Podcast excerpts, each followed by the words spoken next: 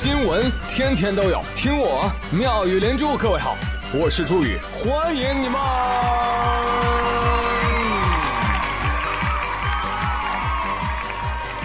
谢谢谢谢谢谢各位的收听啦！大家都看春晚了吗？今年？嗯。啊，看了啊，我也看了。三个词总结：带货、流量、没印象。啊，你你看看这一个又一个的节目是吧？在宣传口号里插节目，在命题作文里搞艺术。哎，其实呢，去年我就应该猜到，比今年更难看的永远是明年的春晚。所以呢，今年我也无力吐槽了啊，毕竟连槽点都没有什么价值，而且这个春晚的历史使命啊，我觉得也快要完成了啊。等这个一零后长大之后啊，谁还看春晚啊？是不是？对呀。等欢送他的那天到来，也就意味着有更有意思、更多姿多彩的年三十娱乐活动就要到来了。朋友们，继续我们的互动小话题。今年的年三十晚上你是咋过的啊？你觉得未来人类年三十晚上大家会干啥呢？可以来给我留言呢。啊，可能有的人认为说春晚啊，也就最近这几十年有电视才有的春晚，但你可能不知道，最早的文艺晚会那可以追溯到千百年前。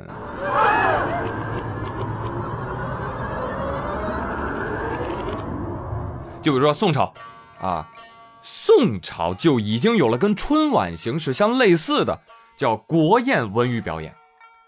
这宋朝的春晚上呢，也有主持人呢，你知道吧？当时的主持人叫什么？叫竹竿子。大家快看呐，竹竿子来了啊！大家过年好，我是大家最喜欢的竹竿子朱宇。哎，接下来为各位报幕，今天晚上的节目有歌舞、杂剧，还有宋朝版的《难忘今宵》。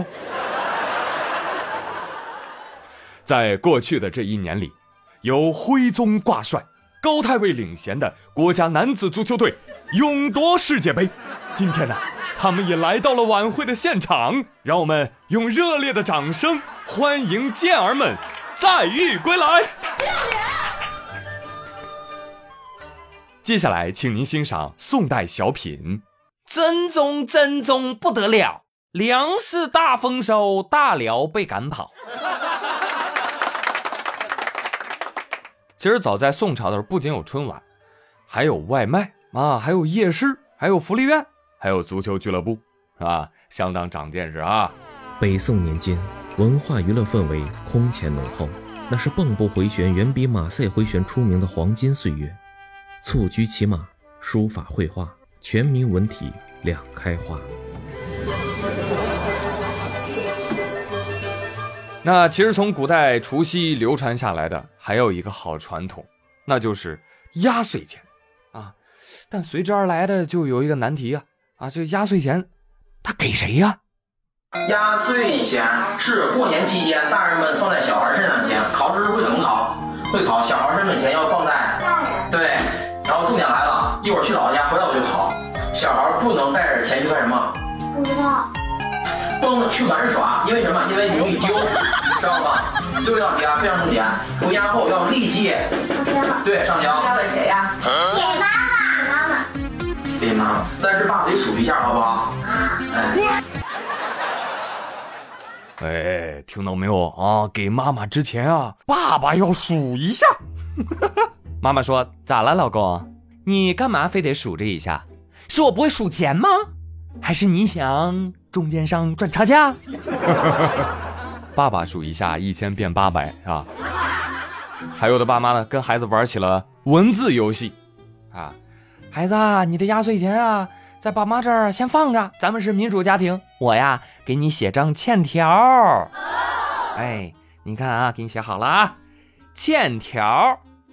今日收到宝贝儿压岁钱两千元，由妈妈代替保管，在宝贝儿十八岁的时候全部归还。存款人大宝贝儿，保管人妈妈。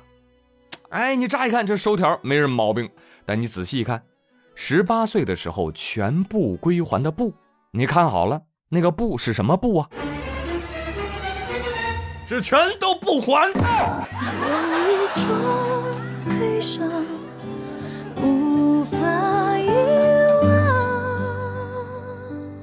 来，再给大家看一场发压岁钱的大型家庭伦理剧。前天，安徽宿州泗县有一个萌娃，哎，给爷爷奶奶磕完头、拜完年，那收到压岁钱可不老少啊！啊，收完之后秒变富翁。男孩觉得哇，这也太有意思了，是吧？这钱来的也忒快了啊！就招呼爷爷奶奶了。爷爷奶奶，你们过来，你们现在给我磕头，我也给你们发红包。爷爷说：“哎，倒霉孩子，我没有你这个爷爷。”哎，不对。哎呀，爷爷爷爷，别生气，这小宝宝能有什么坏心眼啊？